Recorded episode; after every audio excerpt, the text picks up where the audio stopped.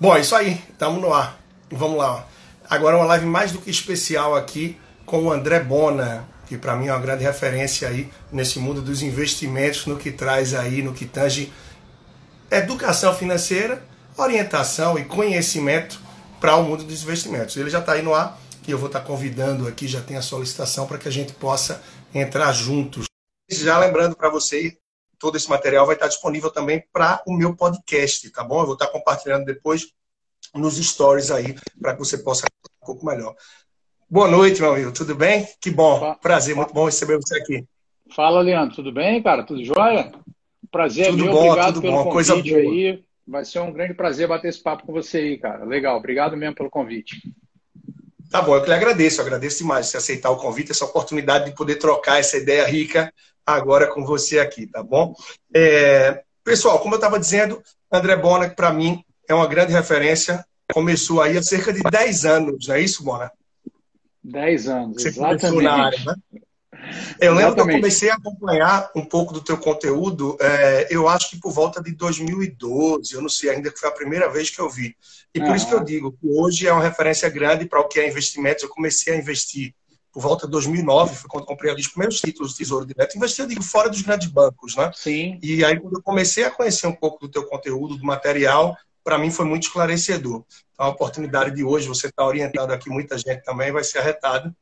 E se apresenta um pouco aí. Eu acho que boa parte das pessoas devem lhe conhecer. Para quem não conhece, é uma oportunidade de falar um pouco mais do teu trabalho também.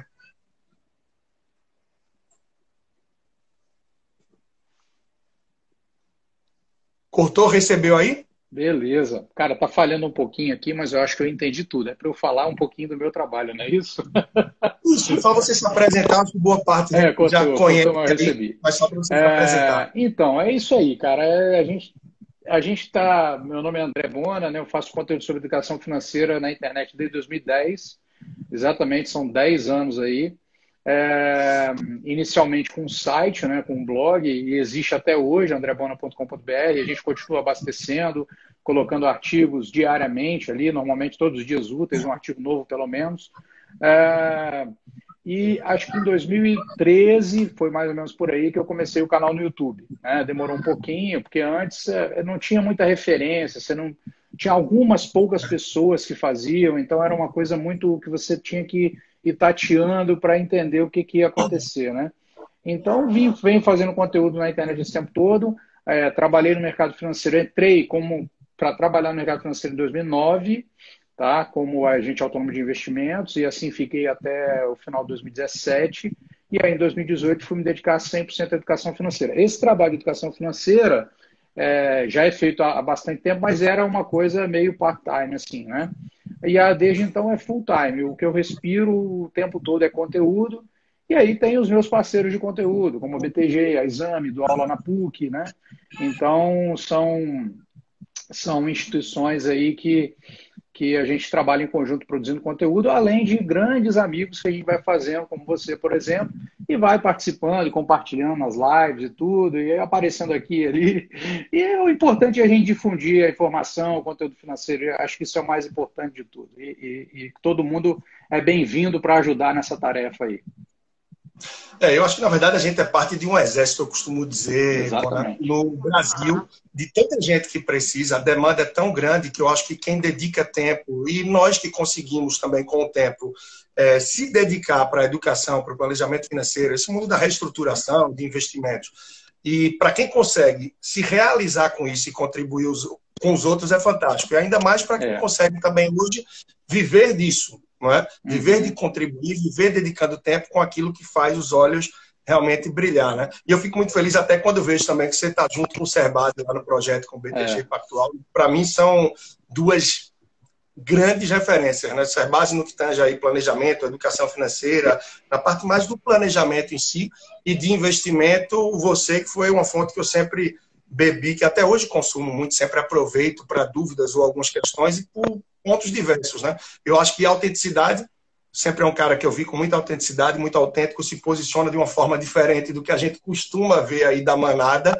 o ceticismo também no que tem a forma de ver. Então, para mim, é o que eu venho pregando aí desde que fui divulgando pontualmente essa nossa oportunidade, essa nossa live de hoje. Então, é um prazer, uma satisfação grande poder estar aqui com você, né? E é uma pessoa que trabalha muito pensando no longo prazo também, né? Eu vejo é, que os investimentos, que você faz, o que atua, pensando muito nisso também, né? É, Bom, tanto, já... tanto, no, tanto nos investimentos quanto na própria produção de conteúdo, né? Quando você tem uma, uma veia educadora, você sempre está olhando é, o que as consequências de um conteúdo podem gerar. Então você sempre tem que pensar em longo prazo também e pensar que as pessoas que estão recebendo esse conteúdo, aquilo pode fazer diferença na vida delas e elas podem passar a tomar decisões baseado naquilo. Então você tem que ter um nível de seriedade e comprometimento com quem está recebendo o conteúdo que não pode morrer na próxima, no próximo alta ou baixa da bolsa, por exemplo, né? É verdade, verdade, sem dúvidas. É pensar isso do longo prazo no sentido de, de orientação, como você falou também. Né? E a gente vive aí um momento em que muita gente está entrando na bolsa, sobretudo, o pessoal que não é espantar, né? que é resultado rápido, quer ganhar dinheiro fácil, de certa forma, porque a gente viu que nos últimos anos, até a gente pode dizer, a gente vem de uma fase uhum. onde a bolsa praticamente só variou para cima. Eu já vinha falando há bastante tempo. Quando ela começasse a variar para baixo, ou seja, dar cara à natureza do que realmente é a renda variável, ia dar uma chacoalhada boa na árvore é. para ficar quem realmente é do negócio. Ah, é, exatamente. Tem muita gente confundindo aí a realidade das coisas e eu acho que essa fase que a gente vive, eu acho que contribui um pouco com isso também, né? Sem dúvida, sem dúvida. Essa fase contribui. Na verdade, se você pegar a história da evolução é, do número de CPFs na Bolsa, né, na Bolsa Brasileira, de 2000 para cá, a Bolsa até divulgou um estudo recente de 2011 ou 2000 e uma coisa assim, mas se você olhar o número de 2000 para cá, 20 anos, você vai ver que longos ciclos de crescimento sempre foram relacionados com o acréscimo de CPF na Bolsa. Então, é, a, gente, a gente sabe que todo o trabalho que a gente faz também contribui de alguma forma, né? É, mas é, esse fato me chama atenção, entendeu? É, o fato de que as altas trazem as pessoas me chama atenção e me chama mais ainda a necessidade da responsabilidade da gente fazer um conteúdo muito, muito pé no chão para que as pessoas. O problema não é a pessoa, de repente, investir e perder, mas ela é o problema é ela não saber o que ela está fazendo, né? Esse é o grande problema. Então, assim, é, eu escrevo para uma Eu tenho uma coluna Perdão, tá dando um delay e te atropelei. Perdão, tá dando delay, eu acho que te atropelei. Não, não, não, é, não, não, não, não. Pode, pode continuar, tô ouvindo. Tá de boa. É, eu tenho uma coluna no Jornal do Comércio, acho que os dois, enfim, maior, se não sim, o maior jornal no estado, que é semanal. E essa semana eu falava do supletivo, né? Para a gente ter cuidado, que as pessoas tenham cuidado com o supletivo no mundo dos investimentos. Uhum. Porque o que é que eu quis trazer com isso? Esse efeito que tem de muita gente querendo simplesmente entrar na renda variável, começar uhum. na renda variável porque a renda fixa já era, porque não dá resultado, porque é desnecessário, e a gente tem que viver o que se vive em outros países onde a renda fixa inexiste de certa forma. Então, esse cuidado com o supletivo é que quis trazer o alerta. Tem pessoas que estão pulando o conhecimento, ignorando a necessidade da renda fixa na carteira, independente do perfil conservador, moderado ou mais arrojado, e muitos ignorando isso até mesmo para a reserva de emergência. Tem de gente que vem perguntar para mim, acho que com você não é diferente, quer começar a investir em ações. Duas perguntas básicas que eu faço são essas, né? Em relação à reserva de emergência, já tem? E a segunda, o teu perfil de investidor qual é? E aí tem muita gente fazendo supletivo e pulando etapa também nesse mundo. Isso aqui pesa, né? Em relação ao cenário econômico, Bona, como é que você está vendo o momento que a gente vive? Qual é a tua perspectiva, expectativa adiante? Me fala um pouco disso daí, como é que você está no momento em relação a isso. Então, vamos, vamos pensar aqui no cenário atual. Né? No cenário atual, quando a gente está mergulhado no cenário atual, que é o que a gente está, a gente está vivendo, está todo mundo sendo impactado, tem quase 120 dias que eu não saio de casa, já estou de saco cheio de ficar em casa. É, embora o trabalho continua, a produção de conteúdo continua, a família está bem, todo mundo bem, mas é, chega uma hora que você enche o saco também. Você, mas, enfim, tem que esperar, tem que ter paciência e tal. Então, isso aí tudo é muito ruim quando você vê os impactos econômicos disso, né? As empresas, é, muitas não podendo manter a sua, a sua, os, seus, os seus empregados. É lógico que nós estamos falando do impacto econômico, não estamos falando dos outros impactos, já, já são terríveis e a gente já sabe quais são. É, então, é, é Por outro lado, não é a primeira crise que eu vejo na vida. Então, eu sei que crises passam. Então, quando você olha, é como se você estiver numa piscina e você enxergar a piscina mergulhado nela e você enxergar a piscina, a piscina de fora, da borda, você consegue ter uma visão integral, ver o todo né, da piscina. Então, quando você olha assim, você pode estar lá naquele lugar que você está sentindo que você está afogando, quando você não sabe que passando, dando dois passos para o ladinho, é raso. Entende? Então, assim, eu acho que é muito importante a gente ter uma visão no investimento, né, nas decisões de finanças, é, que, que a gente sabe que essas coisas são transitórias e que a gente não pode é, tomar decisões que, nesses momentos transitórios, nos façam sair do jogo, nos façam perder dinheiro, tudo, é, nos façam ter que resgatar investimento sem necessidade, é, nos façam alavancar e perder tudo. Ah, peguei empréstimo para investir, aí de repente agora está quebrado. Né? Por quê? Porque o dinheiro a gente tem que ter uma responsabilidade, porque isso é, vai significar em problema de qualidade de vida para a família, para quem tem filho, para mulher, filho, é, e etc. Tal. Então não é um, jogo, né? Você não joga com a sua vida, com a vida das pessoas que dependem de você, que estão com você, que você ama, você não faz isso.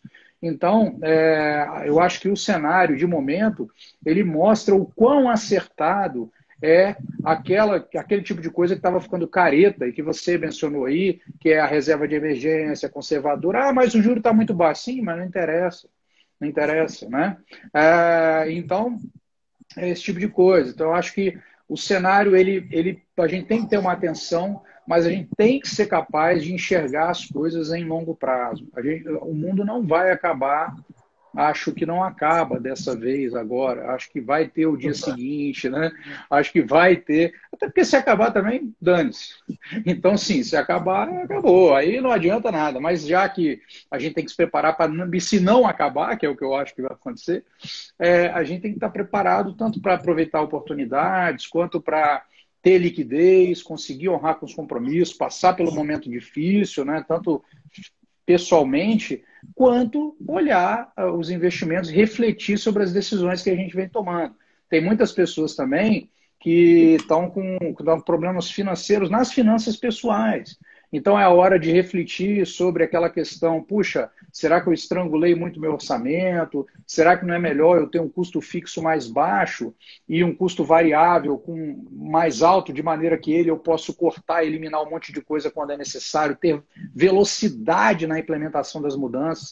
Eu acho que momentos críticos requerem, nas finanças principalmente, porque é da onde a gente tira o sustento, é, a possibilidade de movimentos rápidos. É, então, isso só se faz mantendo custos baixos, né, custos fixos baixos, e os custos que, que não são fixos podendo ser eliminados com velocidade em caso de restrições. Então, acho, eu vejo isso do ponto de vista pessoal, né, do ponto de vista da nossa decisão. Agora, em termos de cenário mesmo, de, de olhar, visando, olhando macroeconomia, eu sou muito pouco é, impactado por cenário, no sentido de isso mudar a minha visão. Eu sempre tento é, desenvolver método de investir, de conduzir minhas finanças, sabendo que essas merdas acontecem, infelizmente. Passa um tempo, passa o outro, vem uma merda dessa para trabalhar. Longo prazo, é, fatalmente, então, assim, vai enfrentar vai ter e vai ter mais um monte ainda, entendeu? Então, quando a gente sabe que isso acontece, a gente cria a possibilidade de a gente se blindar. Agora, quando a gente acha que nunca mais vai acontecer, aí tem um risco. Então, o cenário econômico, assim, eu acho que, que isso, isso daqui para frente me parece que tende a melhorar. Eu consigo ver um raio de sol lá surgindo no meio das montanhas, da, das nuvens e tudo, né? Consigo ver isso. É... mas a gente não sabe, né? Em fevereiro, em janeiro, em fevereiro, é, eu fiz umas lives lá no BTG e eu mesmo falei, falei, ah, não, isso aí vamos ver, eu não sei se isso é grave, vamos olhar. Eu realmente não imaginei que ia ter essa proporção. E eu falei e falei, gente, vamos trabalhar com cenários. Pode ser que piore, então se for para tal lado, a gente tem que olhar se for para tal lado. Mas assim, você vai monitorando. Então a grande questão é essa: é você tomar decisões pensando no longo prazo, sabendo que você não adivinha nada. Se você não adivinha, você automaticamente sabe que você precisa se proteger de alguma maneira para passar por períodos assim com tranquilidade. Né? Eu acho que, que o cenário econômico serve para validar as técnicas de investimento e de finanças que a gente vai construindo fora da crise. Eu acho que coloca tudo em teste. E eu fico muito feliz de não ver que nenhuma das ideias que eu propaguei, que eu entendi que eram, que eram importantes, interessantes, reserva de emergência, objetivo curto, médio e longo prazo e tal, nada disso ruiu com a, com a crise. Né? Não significa que ninguém tenha te desvalorizado. Claro que desvalorizou. As minhas ações chegaram a desvalorizar 50% mas é um dinheiro de longo prazo, então eu não tinha que sacar ele para. Tanto que já vem retomando, né? É, Abril, maio, junho, a gente, eu, eu analisava a... hoje a carteira e via isso, que em março, principalmente, a queda foi brutal. Abril, maio, junho, agora vem retomando o fôlego. Longe ainda de recuperar aí o que vinha, mas é gradual. E um ponto aí que você falou é bem interessante, né? A importância da pessoa olhar para o planejamento financeiro tem uma frase que eu digo que é meio filosófica, às vezes eu uso até em fim de algum evento meu, de alguma coisa, que é um bom planejamento financeiro, muitas vezes é melhor do que um investimento inconsciente. Não é um ah, bom planejamento financeiro é melhor do que.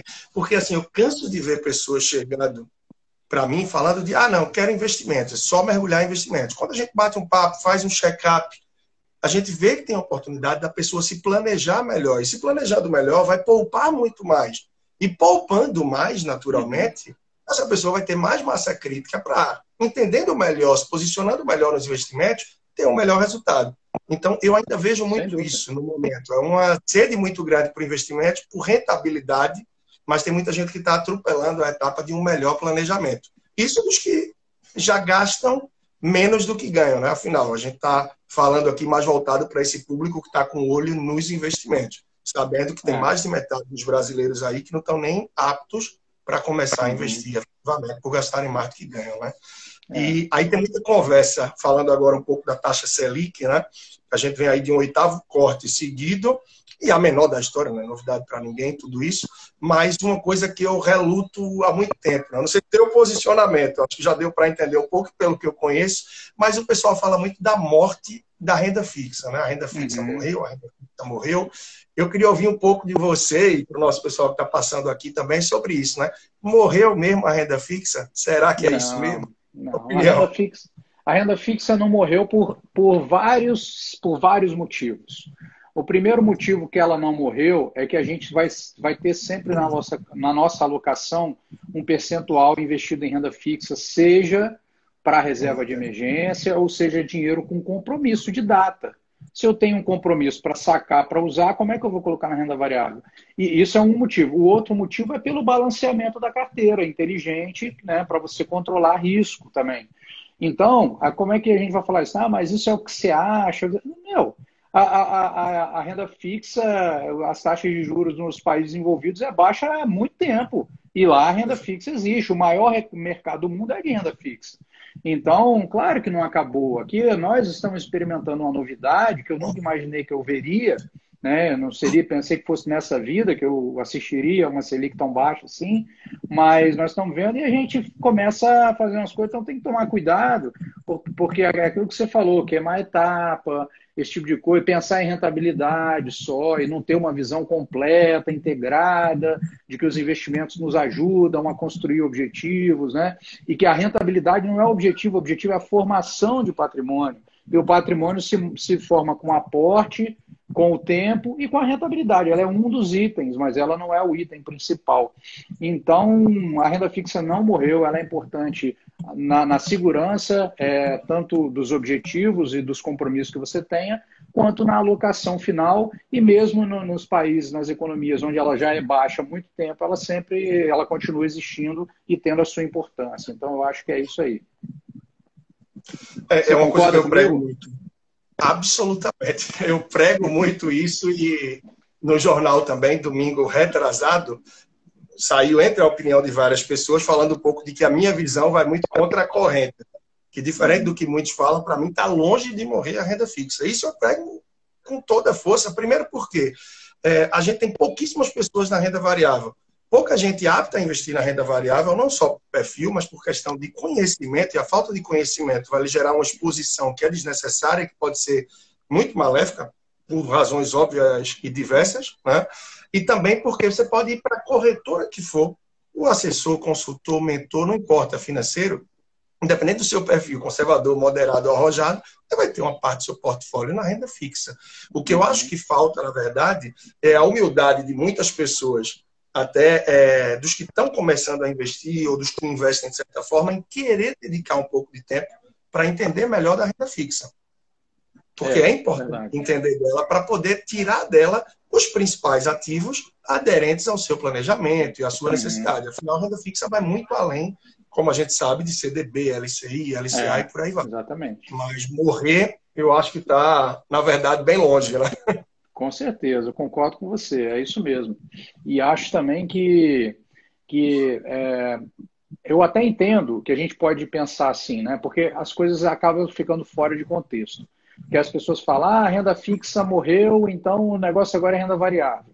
Só que você tem que entender o contexto de quem faz uma afirmação. Às vezes a pessoa está fazendo uma afirmação única e exclusivamente para o capital de longo prazo. E aí ela não está querendo dizer que no curto prazo você não vai ter, que a reserva de emergência não vai ter, mas ela tá, talvez ela esteja falando do capital de longo prazo. Mas quem ouve não está entendendo esse contexto. Então ela acha que agora ela deve tirar tudo do Tesouro Selic e colocar tudo na bolsa, e não é esse o movimento. Então, é, o que não significa que realmente no longo prazo, caso as taxas permaneçam baixas durante muito tempo, pode ser uma tendência de você gradativamente migrar, ter um pouco mais de renda variável.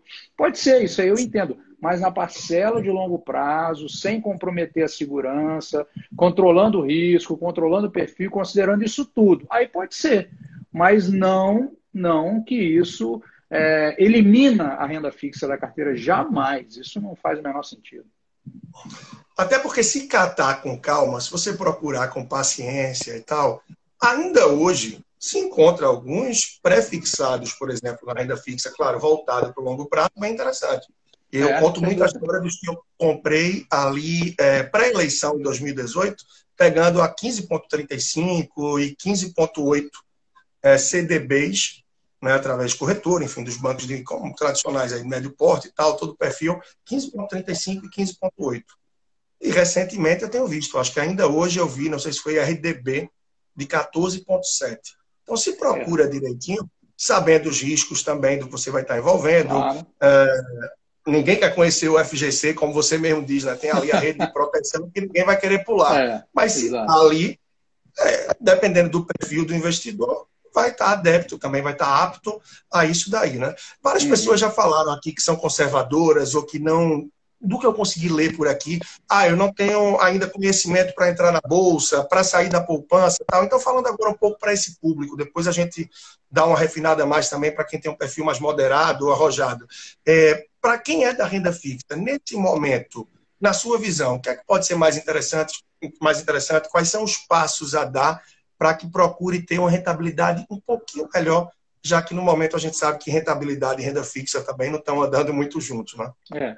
É, eu acho o seguinte: eu acho que aquele investidor que é um investidor de renda fixa, se ele fizer o simples dever de casa de fazer um planejamento financeiro, como você até mencionou no começo, ele já vai enxergar oportunidades. Porque o que acontece? Você pode falar assim, não, eu tenho renda fixa e coloco tudo na poupança. Aí agora eu troco tudo para o Tesouro Selic. Ah, tudo bem, porque eu vi que todo mundo falou na internet, que tá, aí botei, Tesouro Selic.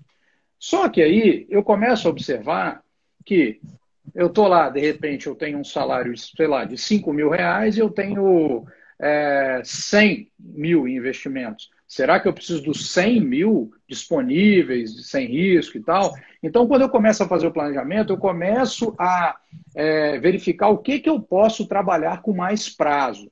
E se eu começar a trabalhar com mais prazo, eu vou ver que vai se abrir um mundo maior de possibilidades. Que aí dentro do tesouro mesmo, você vai avaliar o tesouro IPCA, você vai avaliar o tesouro pré-fixado, como você mencionou, você vai poder avaliar até crédito privado, se for o caso, e aí aquela importância de estudar que você falou para entender um pouco mais do crédito privado, se for esse o caso, né? Que a gente está falando aqui de debêntures, etc. Mas mesmo no Tesouro, se você vai abrir mão de liquidez num, num título um pouco de prazo que não tem carência, então, então a, a primeira coisa é, eu posso abrir mão de liquidez Eu posso abrir mão em que parte do meu patrimônio? Então, se eu planejar isso em curto, médio e longo prazo, eu vou encontrar taxas que podem ser favoráveis no momento atual para o longo prazo. Porque se você olhar os juros, né? É, a gente olha os juros hoje, todo mundo fala, nossa, mas a Selic está baixa. É, legal. Só que vocês, vocês têm que saber que o mercado financeiro também fecha contratos longos. Então, nesses contratos longos, tem outras taxas. Então, se você pega os contratos de juros firmados para frente, você vai ver que as taxas deles são maiores do que a, as taxas atuais. Mesmo quem está é, quem tá firmando contrato hoje está firmando lá na frente com taxa mais elevada. Porque, em tese, pensa que esse cenário não vai ser assim para sempre. Então ele está aproveitando o momento para pegar taxas maiores lá na frente. E mas ele só pode pegar lá na frente se esse dinheiro não for usado agora. Então, o simples fato de você poder pegar o seu investimento e separar aquilo que você realmente precisa para o curto prazo, para suas necessidades, emergências e tal, aquilo que você pode trabalhar com dois, três, cinco anos, e aquilo que você pode olhar mais longe, pensando na aposentadoria, já vai te permitir é, uma, maior, é, é, uma maior diversidade de possibilidades em melhoria da sua rentabilidade, pegando taxas que não são essa Selic de agora, são taxas maiores do que ela para o futuro, né, de acordo com a sua necessidade de prazo. Então, simplesmente planejar é, o que, que você precisa de tempos em tempos já vai te dar a possibilidade de buscar a melhoria de rentabilidade na renda fixa, sem dúvida. É verdade. E essa questão da queda da Selic é interessante, porque é uma pergunta que eu ouvi muito nos últimos, sei lá, posso dizer, 12 meses, né? É a Selic caindo e uma enxurrada de gente perguntando: ah, eu estou com dinheiro no Tesouro Selic, o que é que eu faço? Até que um belo dia eu resolvi fazer um post e dizer: nada. Você não faz nada. É isso aí. Você está botando dinheiro no Tesouro Selic, você está tá preocupado com a oscilação, com a queda ou aumento da taxa, já tem alguma coisa que não está alinhada. Ou o teu conhecimento para você saber o propósito do Tesouro Selic, que não é rentabilidade, não é? É, o foco ali é você ter a liquidez. Então, independente disso, aí num momento como esse, o que é que você já viu também vários cenários, já passou por outras turbulências grandes, o que é que você percebe que termina sendo mais comum de erros e de atitudes do investidor iniciante, tá? E o que é que os mais experientes procuram fazer e se beneficiar nesse momento? Esse paradoxo uhum. aí. É, o iniciante ele fica muito desesperado nas notícias do dia a dia, né? Ele fica sendo consumido pela, pela ele, ele não ele não consegue fazer uma distinção do que é informação e do que é ruído. Então, por exemplo, é, ele de manhã ele lê uma notícia, aí 10 horas ele lê outra, aí meio-dia ele lê outra, aí é, duas e meia ele lê outra, aí cinco e meia ele lê outra, é, cinco, sete, nove da noite e ele fica louco e não sabe o que fazer. Então, só que disso aí, se uma pessoa viajar e passar um dia na estrada dirigindo e não acompanhar nada, só ouvindo música, ela nem viu nada disso. Então, aquilo não teve relevância nenhuma e foi impactando no emocional. E aí é onde você tem os problemas comportamentais, de excesso de giro, começar a resgatar, achar que o mundo acabou, já amanhã o mundo virou o paraíso e tal. Você começa a ter giro na carteira por desespero sem olhar para aquilo que é essencial no seu planejamento financeiro, esquece, abandona por que, que você fez aqueles investimentos. Normalmente a pessoa não tem método, então, como ela não tem método, ela fica ao sabor das notícias e ela vai cair em todos os viés cognitivos que a economia comportamental já mostra há décadas. Então, ali ela vai errar, vai trocar investimento, vai girar, vai pagar imposto à toa, vai pagar taxa de transação à toa. Tudo isso porque aquilo ali parece que ela tem que ser levada a tomar decisão a cada minuto quando não precisa. Quando não precisa. Tem uma frase que eu, eu acho que é do Buffett, não tenho certeza, que ele fala que é, investir é, é, uma coisa tão excitante quanto deveria ser uma coisa tão excitante quanto ver, quanto ver a grama crescer. Ver a grama crescer não é excitante, né? é um negócio monótono. Então você tem que deixar o tempo fazer o trabalho, você tem que arrumar mais dinheiro para ir guardando ali e deixar o tempo fazer o trabalho. Então eu acho que essa primeira coisa é a dificuldade em separar ruído e informação. O investidor mais experiente, ele já sabe que no meio da, da porradaria tem muito ruído. Então, o que, que ele vai fazer? Ele, ele se afasta, ele tenta se afastar do ruído. Eu, por exemplo, neste momento atual, que pô, você tem muita confusão e questão política no meio, envolvimento, o que, que eu faço? Eu tento controlar o meu feed de informações. Se você entrar lá no, aqui no meu Instagram, você vai ver o que, que eu sei, o que, que eu sigo. Eu sigo minha família, eu sigo Fórmula 1, eu sigo NBA, eu sigo surf, não tem nada de economia ali. Por quê? Porque ah, não é o momento de eu olhar o dia a dia do mercado. O que é importante vai chegar até mim. Entende? Assim como o controle de mídias e tudo mais, essas coisas, eu tento abstrair para poder ter, ter visões é, semanais daquilo que foi. Porque tem coisa que começa e morre no, no meio da semana mesmo, não, não tem fundamento. Então, para você não ficar impactado com isso, é você ter um bom filtro. O Taleb, acho que foi o Taleb mesmo que disse recentemente, não, foi o Taleb não. Acho que foi, não, não ter mapa é melhor do que, do que ter o mapa errado. É, não, não é essa frase, é uma frase que. Ah, foi aquele. aquele acho o Harari, aquele cara que. Ah, o Yuval Harari. É, exatamente. Ele falou assim que hoje é, o, o, grande lance é você saber o que ignorar de informação, o que, que você deve rejeitar, e não porque a informação hoje é avassaladora, então você fica soterrado no meio da informação. Então, é você saber o que, que você precisa ignorar em qual momento para poder você não cair na pilha errada e se prejudicar. Então, assim, pô, quem hoje estuda os vieses cognitivos lá, pega o livrinho do, do Kahneman ou do Thaler, né? O misbehaving, o rápido devagar, vai ver que a gente tem um monte de comportamento que já está tudo mapeado, que a gente é levado, é induzido ao erro, achando que está tomando uma decisão boa. Então, quando você sabe que, putz, eu vou errar, eu vou ter esse comportamento aqui, você já tem uma outra maneira de ver.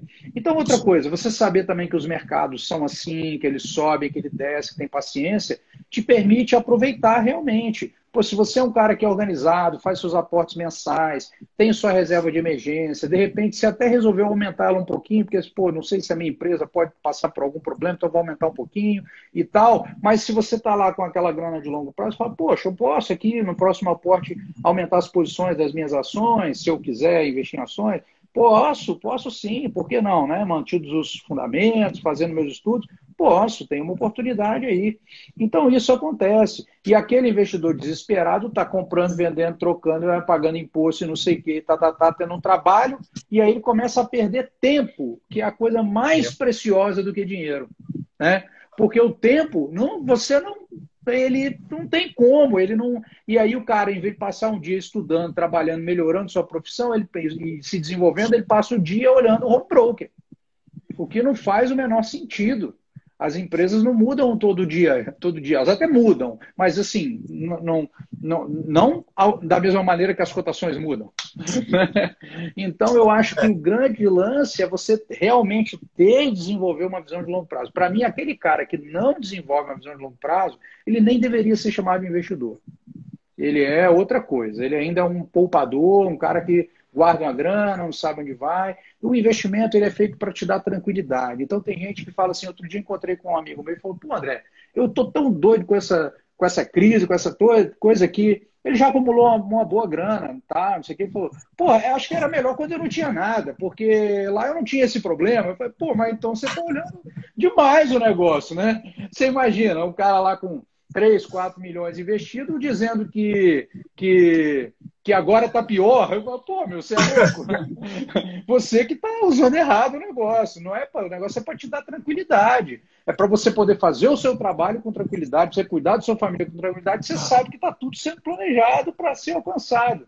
Então, eu acho que a grande questão é, é um pouco dessa aí, é a gente é, sair de perto da confusão, é, o, o, entender o que é ruído em, informação, eu acho que é o grande lance, e saber que a gente vai ter impulso comportamental ruim para a gente e a gente precisa lidar com eles da melhor maneira, da maneira mais racional. Por isso que eu acho tão importante ter planejamento, né? e aí é o trabalho que você faz, por exemplo, de fazer o planejamento, é, é e ter método de investimento. Porque aí, quando você tem dúvida, você olha, pô, como é que está meu planejamento? Ah, pelo meu planejamento, então o que eu tenho que fazer é isso aqui.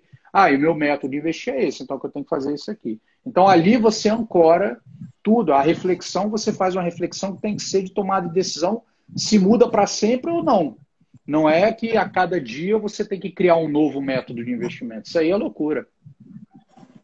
Não, perfeito. E saber a hora, né? É muito do que você falou também dos mais experientes, a saber a hora de pegar a mão, botar embaixo da bunda e simplesmente não fazer nada, né? É, não é fazer nada. O Joyce Day da vida, que muita gente se precipitou, e eu relaciono aquele Joyce Day que a gente teve com esse mês de março, ali entre dia, principalmente na semana do dia 9, quando a gente começou com uma série de circuit breakers e aí vai. É, era momento de muita gente simplesmente parar mas muitos desses novatos que entraram na bolsa e continuou crescendo, né? Nos últimos uhum. meses, o número de CPFs na bolsa ele continuou em ascensão gigante. Mas a gente sabe que uma boa parte desses CPFs tem até 5 ou até 20 mil, por exemplo.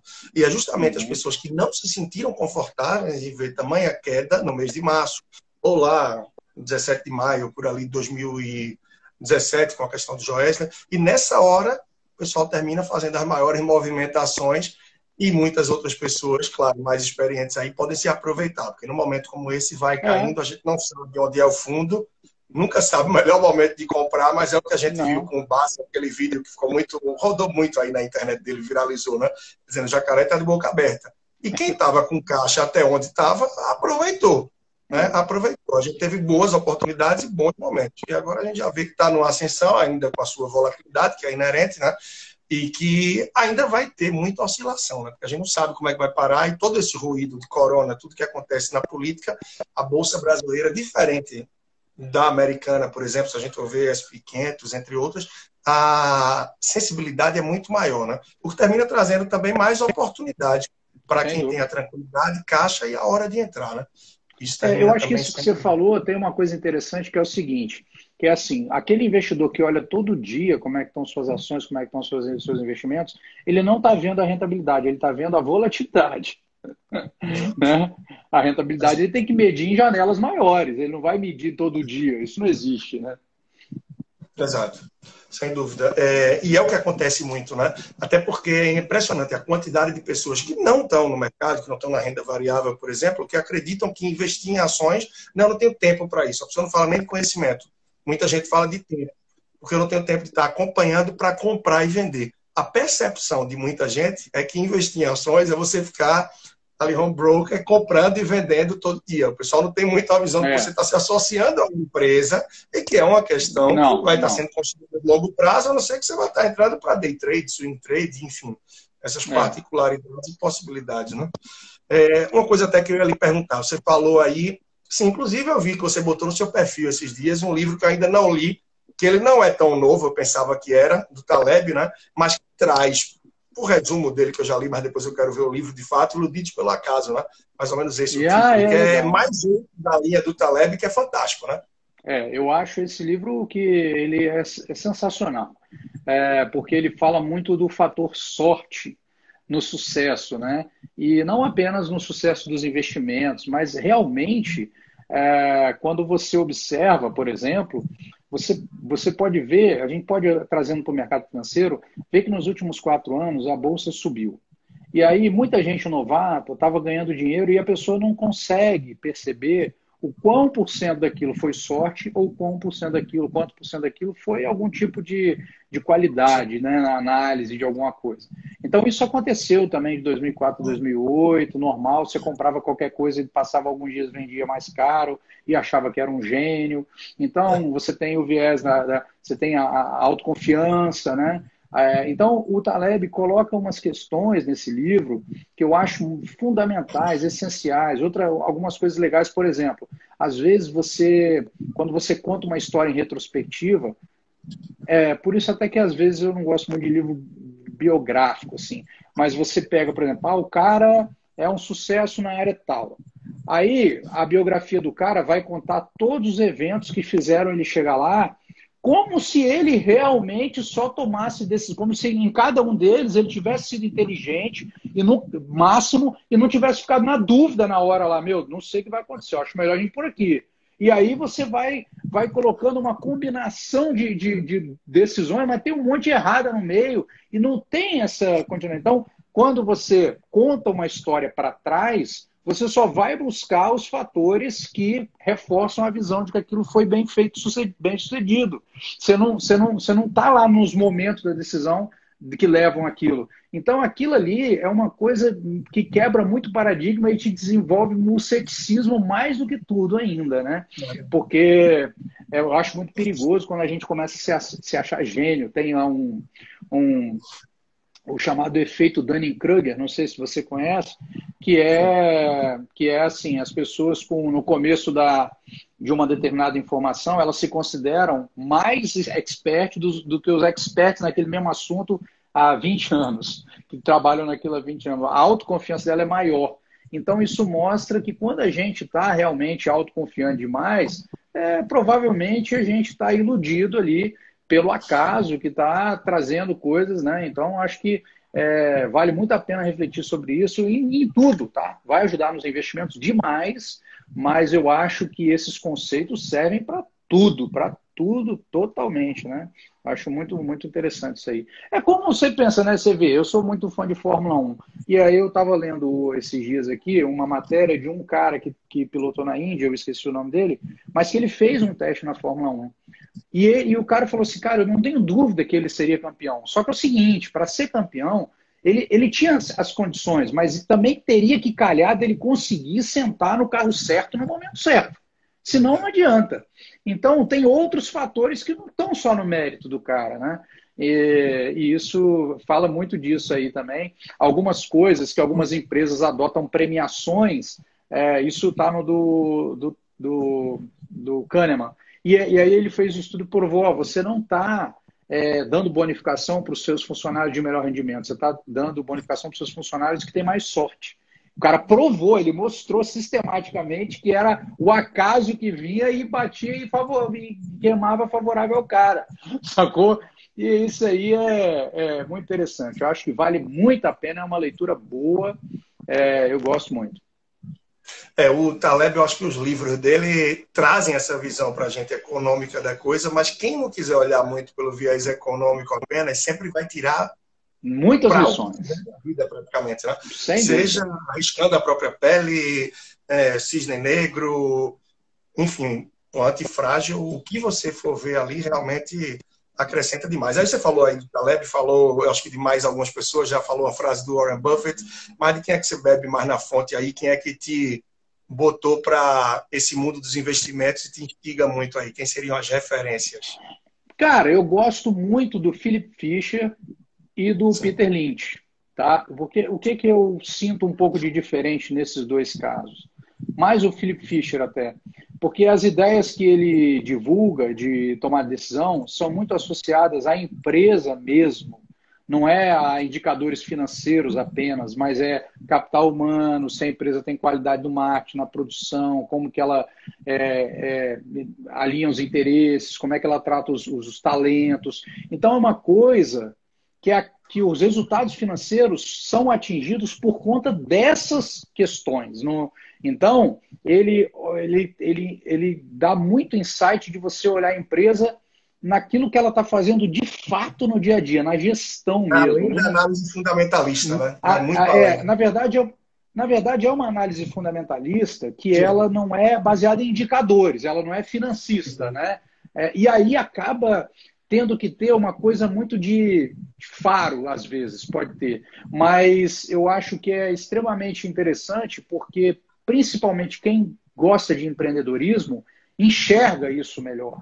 Eu acho que aí é mais fácil para a pessoa que é empreendedora conseguir enxergar determinados valores da empresa, quando acontece uma coisa, a empresa faz de um jeito. Né? Coisas assim que não tem como você extrair de um balanço, mas que você pode extrair de uma conversa no boteco de uma pessoa que trabalha num determinado setor. Né? O Peter Lynch, por exemplo, ele dá um exemplo de uma empresa lá que há muitos anos atrás a, a mulher dele estava lá no, no mercado com ele e ela foi comprar uma meia calça. E a meia calça não vendia no mercado antigamente, tinha as lojas específicas. E aquela foi a primeira que colocou uma loja no mercado. E ele falou que ele, que ele, ele, ele não se atentou, ele falou: não me atentei. E aquilo virou uma tendência, aquela empresa começou a vender primeiro que todo mundo, em todo, distribuir todos os Estados Unidos. E ele falou, depois dessa ação foi para cima, eu tive a visão do que estava acontecendo na prática, no campo. É verdade. Calça comprando. Não consegui capturar isso para falar, pô, é, aí é um insight legal, deixa eu ver quem é essa empresa. E ele fala isso. Então, assim, eu acho que esses aspectos me dão uma visão mágica do, do empreendedorismo que eu gosto muito, sabe? Eu gosto muito deles dois aí. É lógico que é, grava, além, Buffett, mas é, fundamentalista, assim, né? É, é, mas assim, é, é uma visão fundamentalista só viajar além, muito né, também. É, vai é, além, né? De, no sentido de gestão, de todo. Não, isso, é incrível. Isso é muito isso. bom.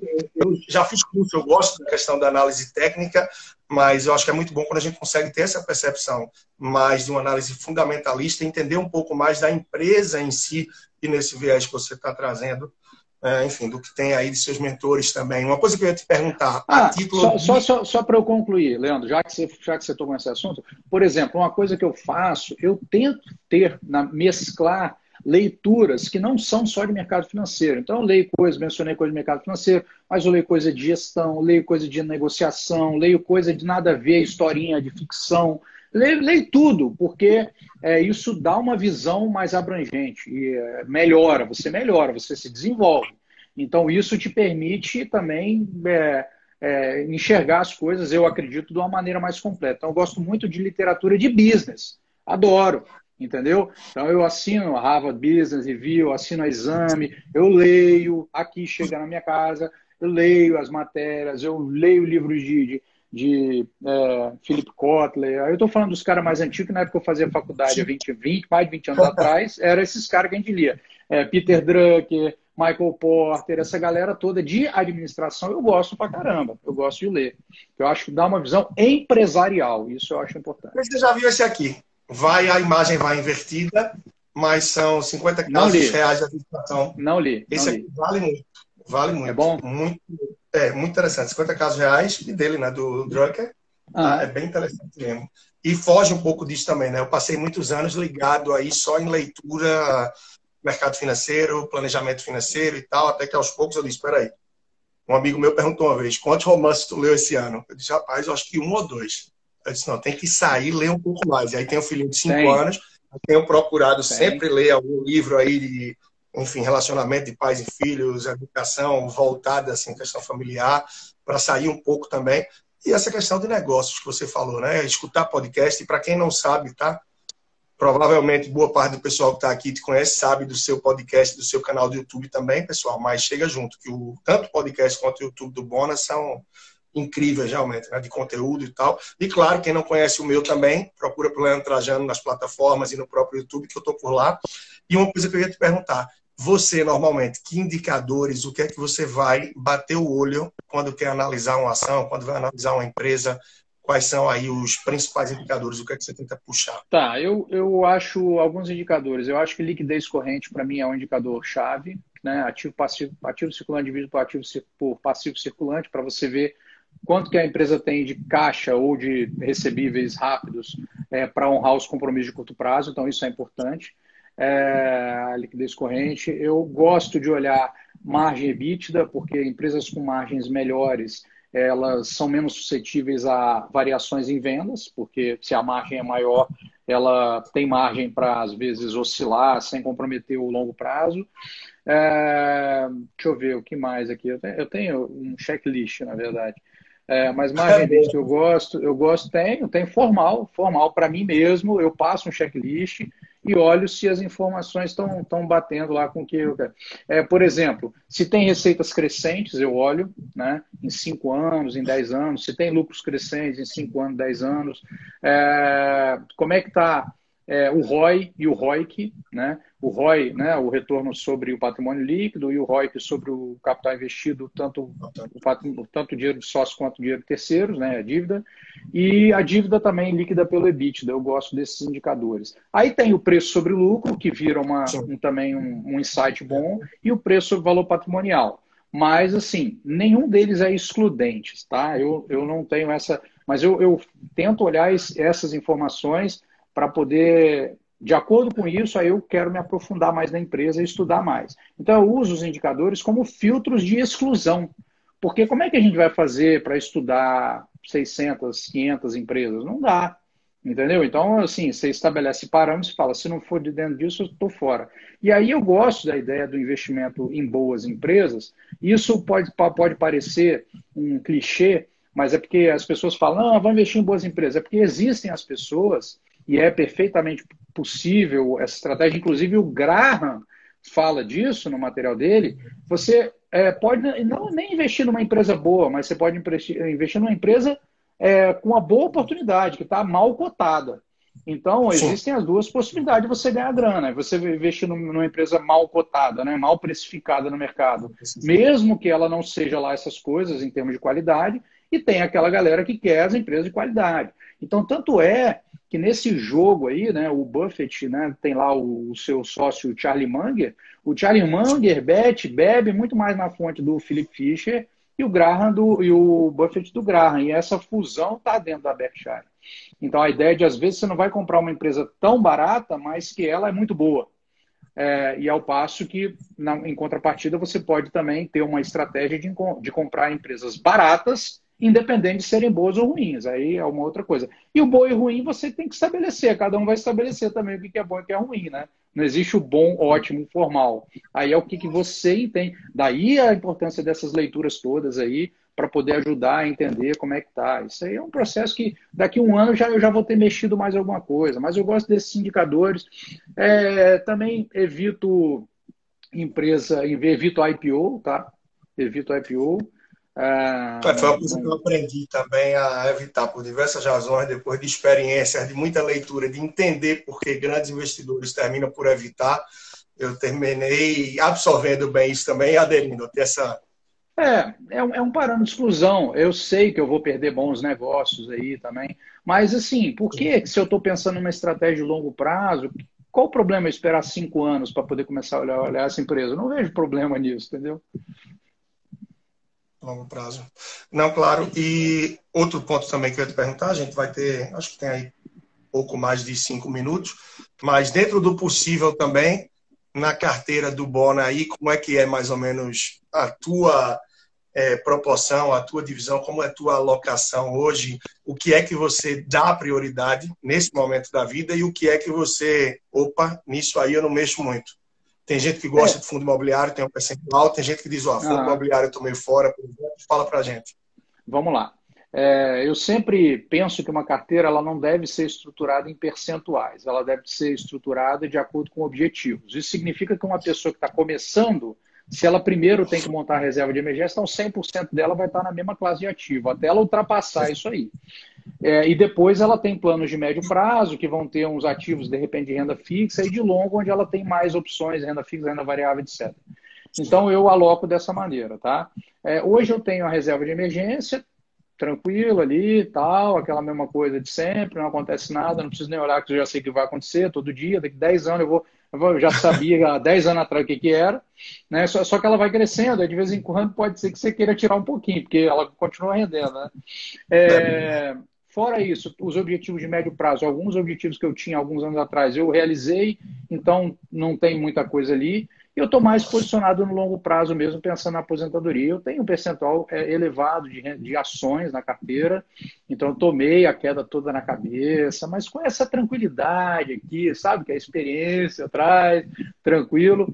Não gosto de fundos imobiliários. Ah, eu não recomendo. Não, não é que eu não recomendo, é que eu, para mim, eu sou muito apaixonado por empresa, então eu, eu acho investimento imobiliário chato, sabe? Eu não tenho atração por analisar um fundo imobiliário, mas acho que quem gosta deve ter na carteira, tem o fator de geração de dividendo, pode ser uma prime um primeiro contato com a renda, com algum tipo de renda variável, e aí o pagamento de dividendo vai mostrando para a pessoa que o dividendo cai mesmo, que existe mesmo, né? E você recompra mais as cotas e vai usando esse processo de acumulação. Então, é, não tenho. Então, eu sou muito posicionado em renda variável, porque o curto prazo ele está protegido. Então, eu me posiciono muito em longo prazo, em renda variável, e não tenho nenhum tipo de coisa.